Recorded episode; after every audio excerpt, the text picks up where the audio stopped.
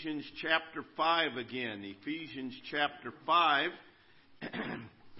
and again, this is the practical area of Paul's letter to those at Ephesus, to the believers in Asia Minor.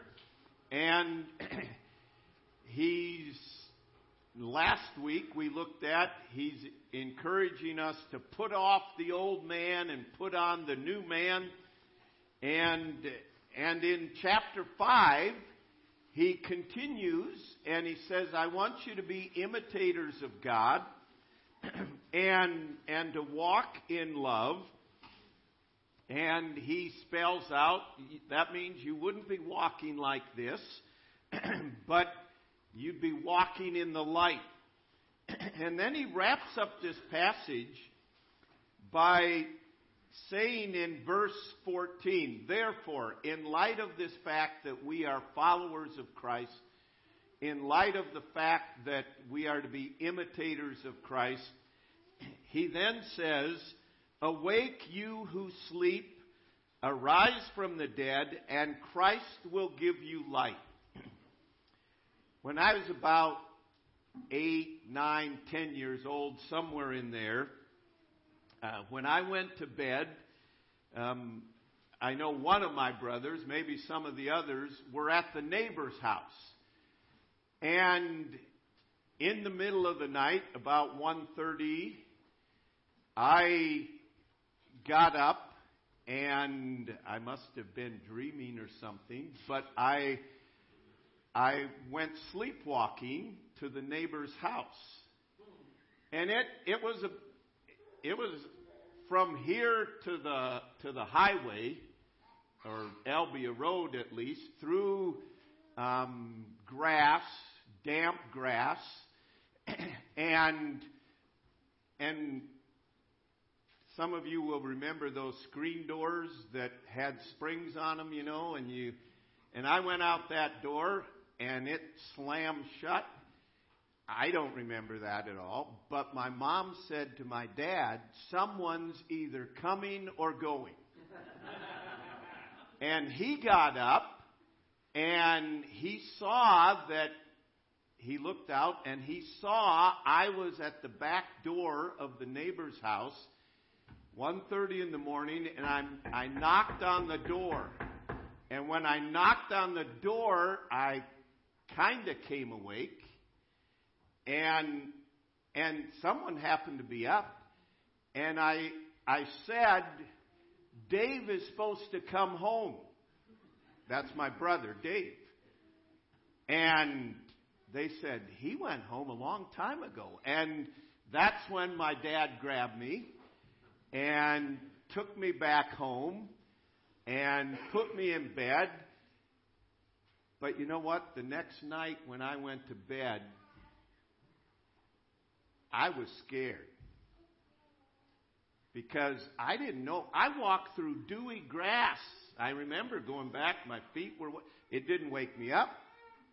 I walked all that way, did all that in sleep mode. And, and so I said to my parents, I said, what will prevent this from happening? Well, we're going to lock the doors, but the doors were locked before. We're going to put a brace a chair under the door handle, okay? Um, basically make an obstacle course because they didn't want it to happen, needless to say. I mean, who knows where I would have gone. And, and so for some time, when I'd go to bed, I'd be pretty nervous about what's going to happen? Um, thankfully, eventually I got over that. Okay, I I did for a number of years talk in my sleep. Um, we won't go there, okay? but it's amazing what you can do in your sleep. And Paul had a a real burden and concerned that the believers were sleepwalking through life. in their Christian life, that they were, that they were asleep. Um, some will say, you read commentators on this verse, and some will say this is to the unconverted. Um, others will say it's to the believers. One, I say it's to believers. An unconverted man cannot awaken himself, okay? Also, it's a letter written to believers. And in other passages, we find Paul saying the same thing that um, he said in, in Romans 13 when we went through the study of Romans. He said, It is high time to awake from our sleep. The night is far spent, the day is at hand. Um, he, he wrote in 1 Corinthians 15 an, another exhortation to wake up and, and realize that. So he had a burden. He also wrote to Timothy in, in essence, in urging him to urge the followers of Christ to wake up. Why? Because it's easy for us to, to get in this sleep mode, so to speak. And, and by that, we mean an unconsciousness of one's own state, uh, a carelessness of what's going on around us. It's easy to get where we take things for granted in our spiritual relationship. Um, and it's easy for us to develop a heartless manner of everything that's going on around us. And Paul is coming along and he's, he's giving us a wake up call. He's, he's been teaching the doctrines, he's making the application, and, and it's like he says, Wake up now! Get up and, and get busy doing this! Do you understand? What's going on? So we ask ourselves, what causes sleep spiritually? What causes we as believers to, to be unconscious of what's going on around us, to, to kind of go through life with a heartless manner, um, a sense of que sera, whatever will be, will be. Um, what causes that? Well, I just want to list a few things here. Number one, it may be just pride. That won't happen to me. I won't, I won't, I won't let that happen to me. I mean, I, I'm on top of things. I'm not going to fall asleep. I'm not going to let myself grow into this state of not being aware, just kind of going through the motions, my heart separated from the rest of me. Um, that won't that won't happen to me. I'm not going to let that happen.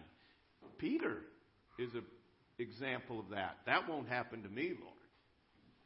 And it's easy for our pride to neglect the the 1 Corinthians 10:12 let him that thinketh he stand Take heed lest he fall.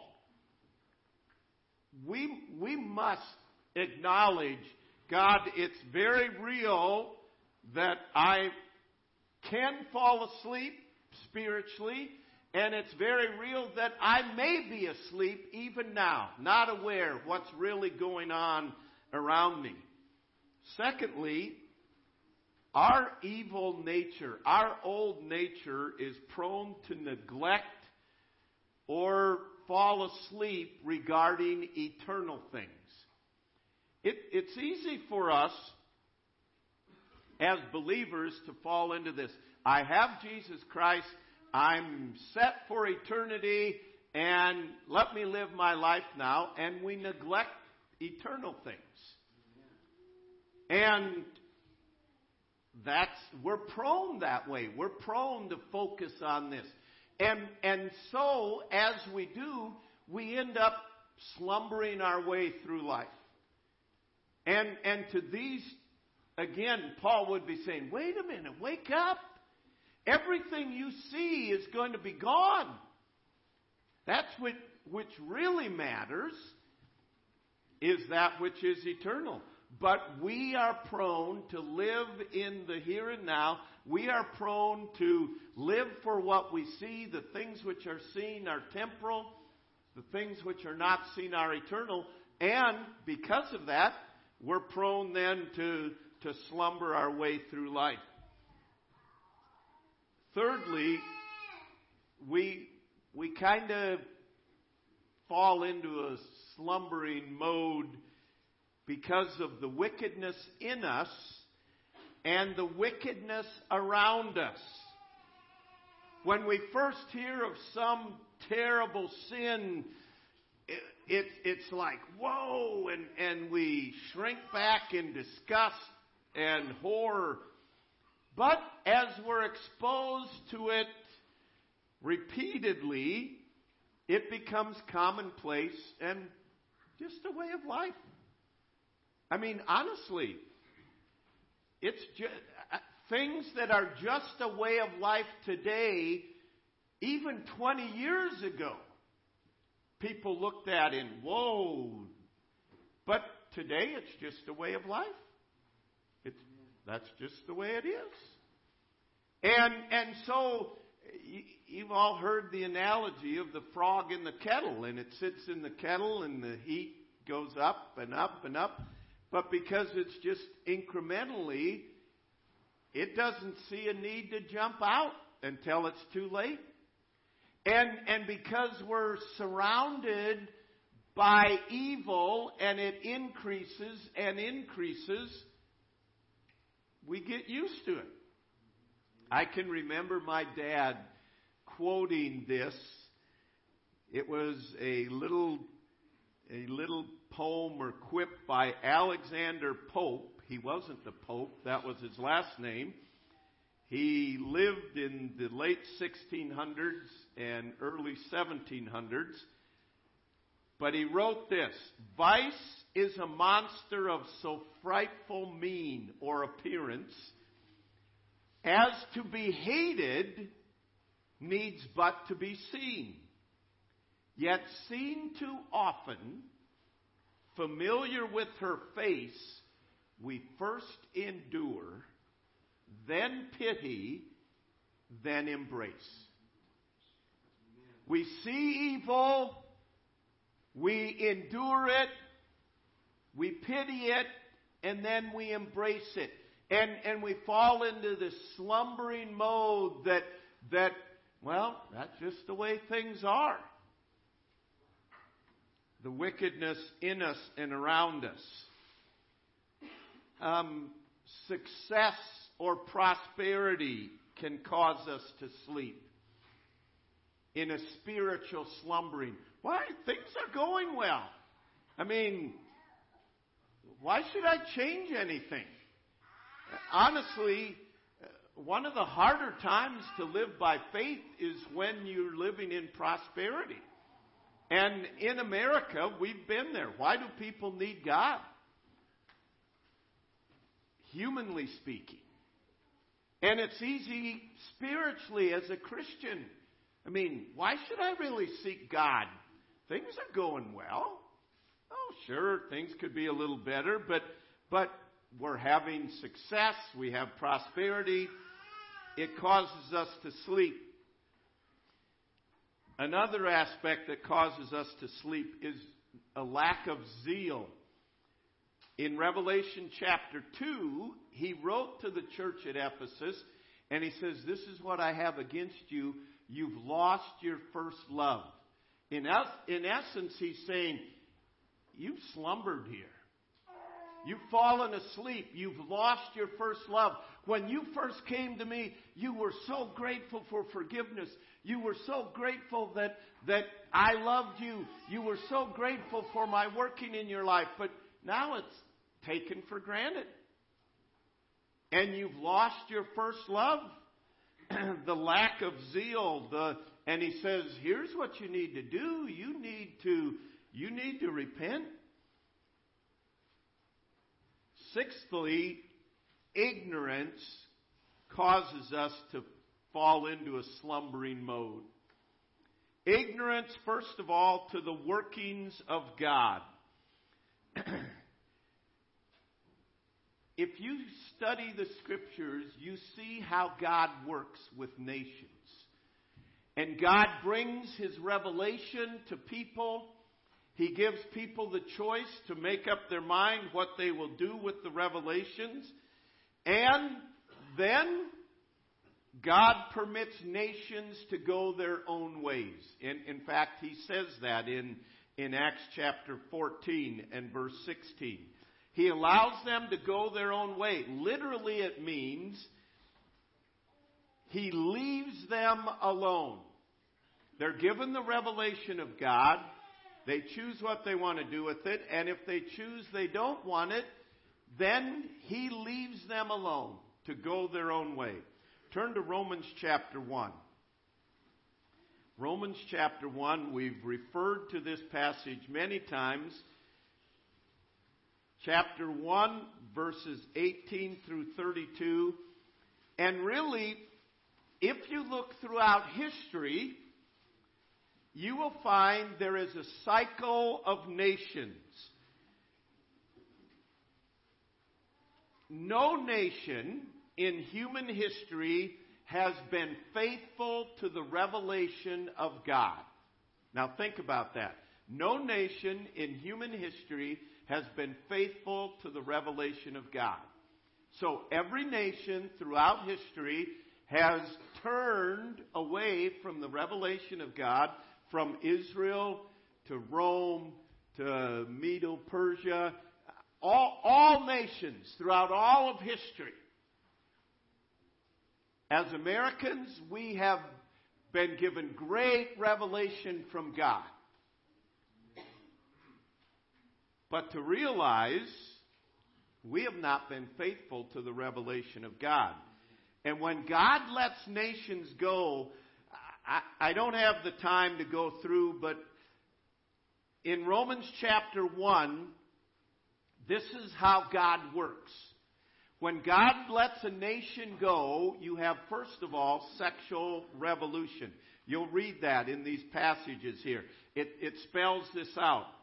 Next, you will have a homosexual revolution. And lastly, he gives them over to a depraved mind insanity. You don't know whether you're a man or a woman. Now, where are we? Everybody here that's around my age has lived through the sexual revolution. We've seen the homosexual revolution. We are now living in an age of depraved minds. We don't even know what genders we are. We, we don't know clearly evident truths. We, we question all of those. And we are currently in the last stages of when God lets a nation go.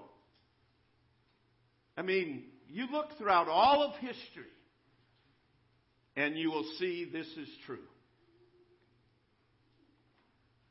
we're, we're slumbering if we think, well, you know, once we get through COVID, things will get back to normal. COVID's the least of the worries. COVID is another tool that, that's just being used. We need to wake up and realize, according to the workings of God, this is where we are in the cycle of nations. We're often ignorant to the devices of Satan. Peter carried the same message of Paul when he said, I want you to be sober, be vigilant. In other words, wake up.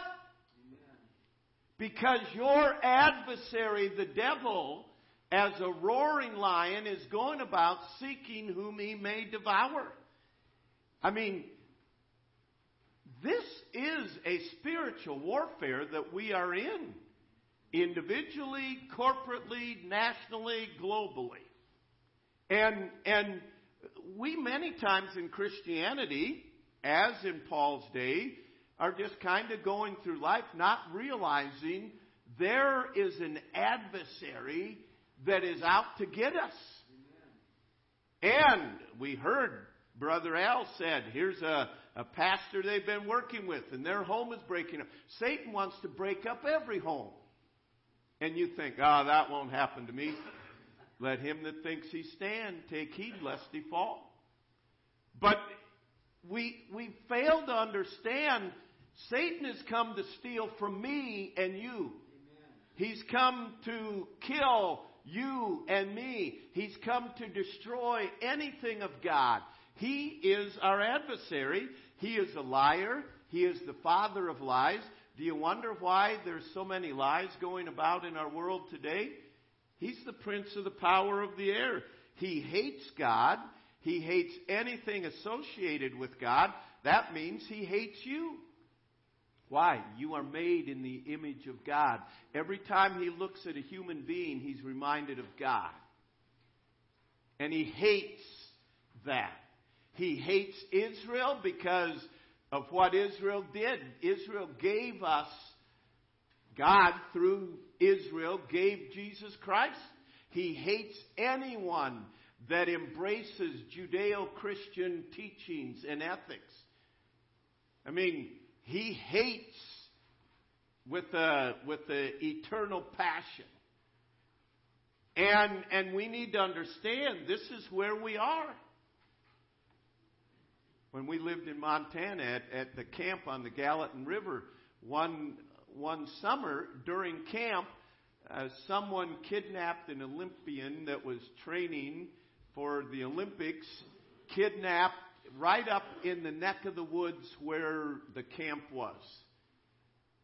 Well, at the camp, we didn't act like, oh, everything's normal. There were people up all night long on guard at the camp.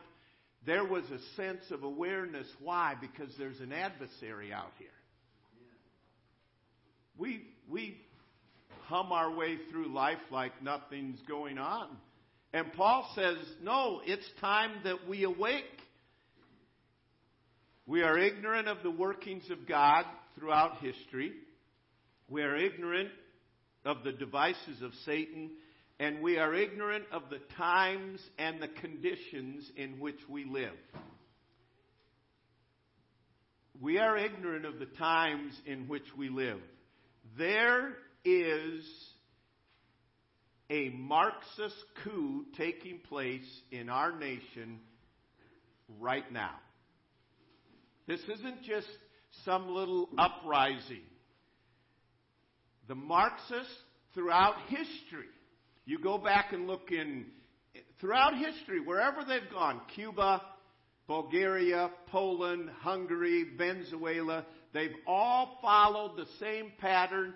And if you paid attention at all, you're hearing people from Poland stand up that are in our nation and saying, Don't go this way. This is exactly what happened in Poland. They're doing the same thing here.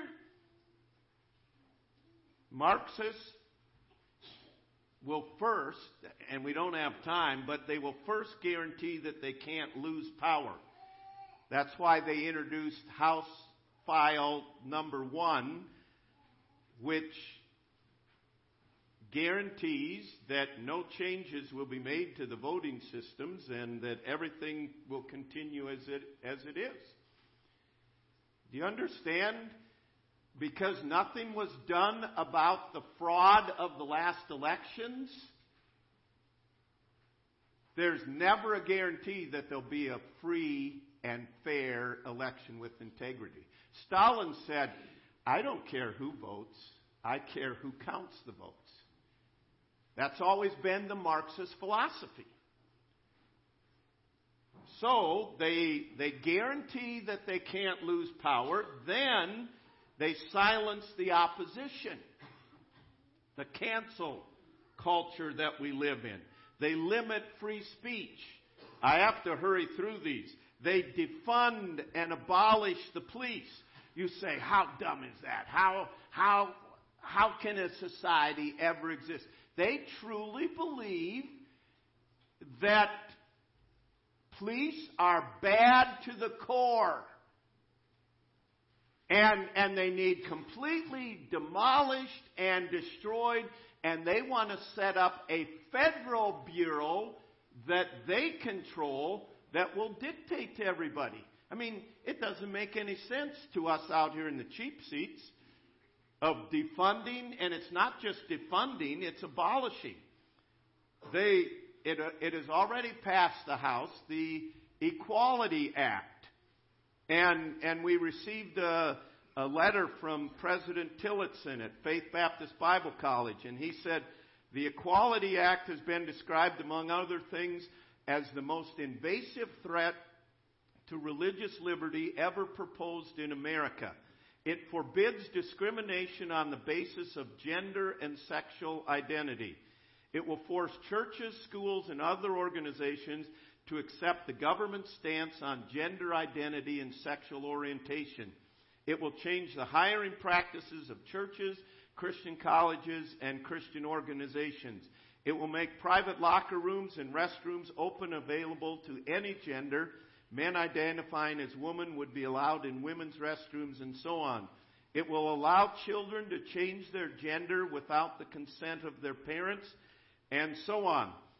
In, in just last month in Canada, Rob Hoagland, a British Columbia father, was jailed without bail since mid March.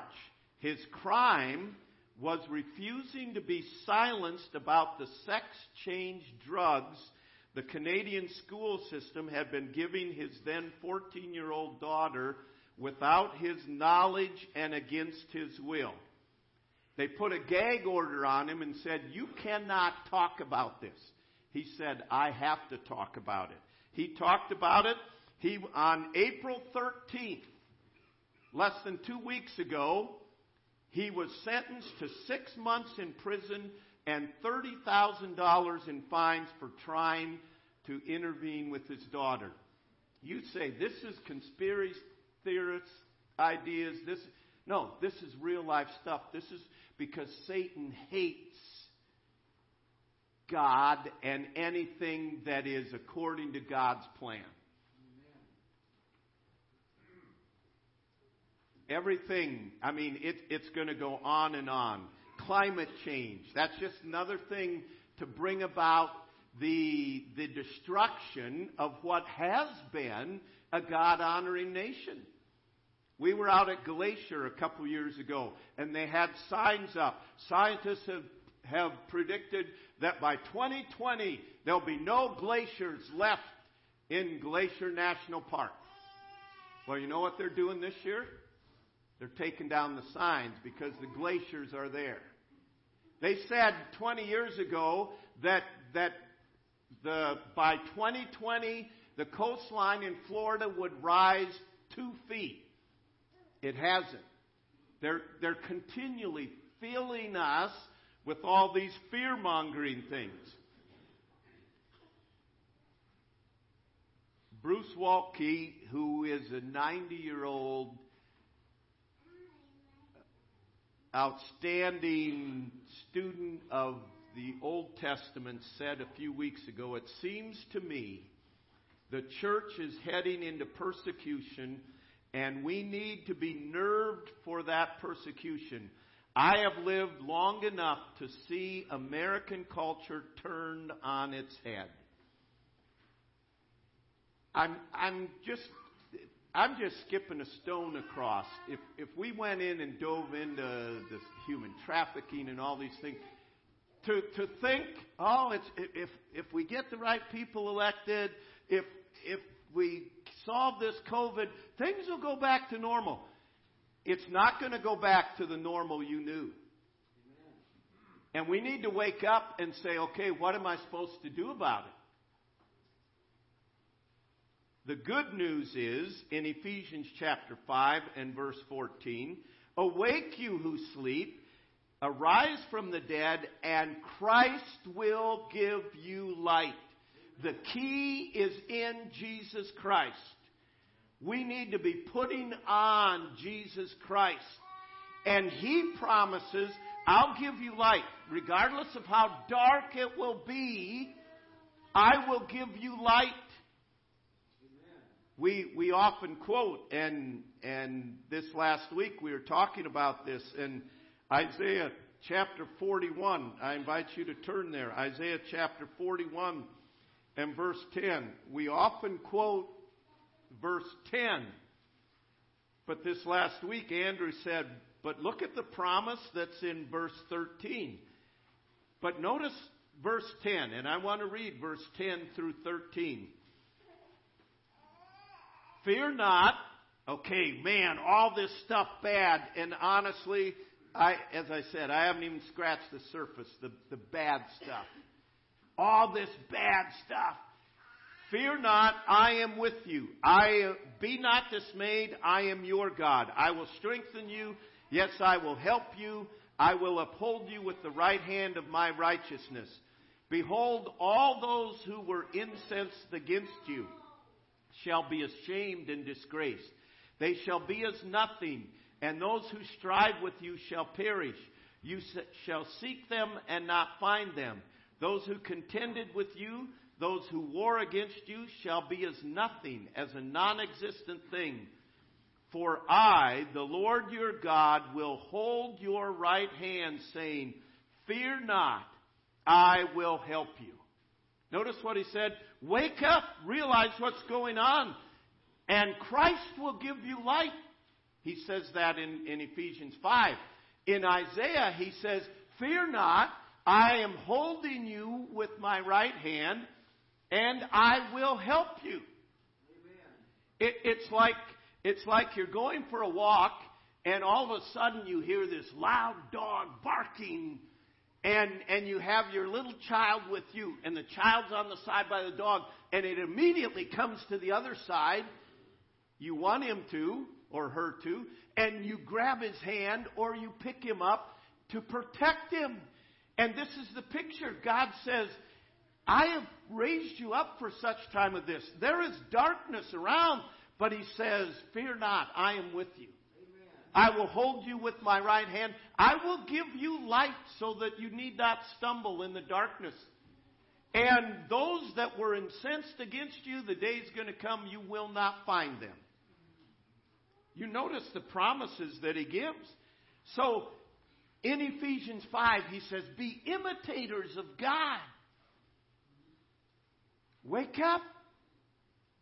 Things are not good. Oh, what do I do? Do I run to the mountain and and be a prepper. No. You live your life and you run close to God and you say, God, I have got to have you. We'll be, we'll be continuing on in this in the Sunday school hour. And if you're sleeping and sleepwalking after we dismiss from church, you'll sleepwalk right out of here and back into your slumber. I'm, that's the truth. I don't get it. And I'm not saying that to guilt you, that's just the way it is. But if we have a heart, man, if things are like they are, I better seek God. I better live for God. I better love the Word of God. You notice there's only two options follow Christ and walk in the light, or don't follow Him and walk in the darkness and walk in fear. He said, Greater is He that is in you than he that is in the world. And, and we've spent the majority of time because it's a wake up call. We've spent the majority of time in Sunday school. We'll talk more of what are we supposed to do.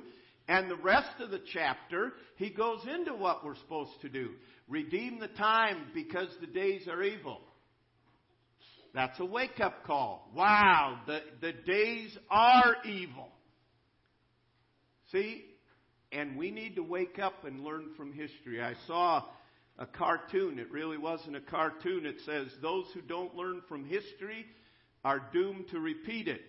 Yet those who do learn from history are doomed to stand by helplessly while everyone else repeats it. And that's kind of where it is in our world today. But in God, we can be victorious. We sang that, that first song and I thought, man, this is soldiers of Christ, arise or wake up and put your armor on, strong in the strength which God supplies through his eternal Son. strong in the Lord of hosts, and in his mighty power, who in the strength of Jesus trust is more than conqueror. Stand then in his great might with all his strength endued, and take to arm you for the fight the character of God, that having all things done and all your conflicts past, ye may overcome through Christ alone. That's the only way we overcome. So, man, we ought to be running to Christ. No one should be have, have to say to us, Have you been getting in the Word? Are you meditating in God's Word? Are you, are you joining together? No one. We should be putting on His armor. Leave, notice this part, leave no unguarded place, no weakness of the soul. We ought to be cleansing, purifying, take every virtue, every grace, and fortify the whole. From strength to strength go on. Wrestle and fight and pray. It's a battle. The Christian life is not a cruise ship. Hey, let's sit back and what's the entertainment tonight? No, it's a warship. It's a battle. Wrestle and fight and pray and tread all the powers of darkness down and win the well fought day. God, I pray that you would awaken us to righteousness, to put on Jesus Christ. Lord, these feeble words are not going to accomplish it today from this vessel. It must be a working of your Spirit. And God, I pray that you would minister mightily. I pray if there are individuals here who have never trusted you for the forgiveness of sin, Lord, I pray that they would come running to Christ, running to you for forgiveness today. And then, Lord, I really do pray that you would awaken every one of us, not to fear, but Lord, to the power of your name, to the, the victory that you've called us to, and Lord, that we would awaken to the dangers, to the adversary, to the workings of you. And Lord, that then we would pre- be prepared, that we wouldn't be caught off guard, that we would be faithful stewards of yours, faithful soldiers of yours. Lord, that our lamps would be lit, that we would be busy serving until you come. So, Lord, again, we pray that you would awaken us and that in Christ we would see the light, that we would walk in the light, and Lord, that your power would be seen. We pray in Jesus' name. Amen.